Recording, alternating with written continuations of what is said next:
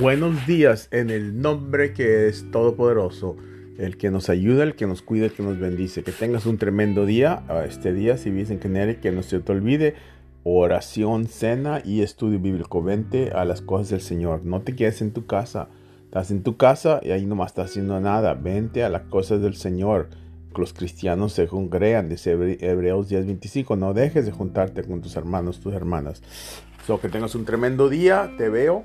Colosenses 3:7 es el verso. Todo lo que tú hagas o digas, hazlo como representante de Jesús, el Señor Jesús, dándole gracias por a Él, al Padre, a Él, Dios el Padre. Que Dios te bendiga. Te veo muy rápido, muy pronto. Aquí estoy si necesitas algo.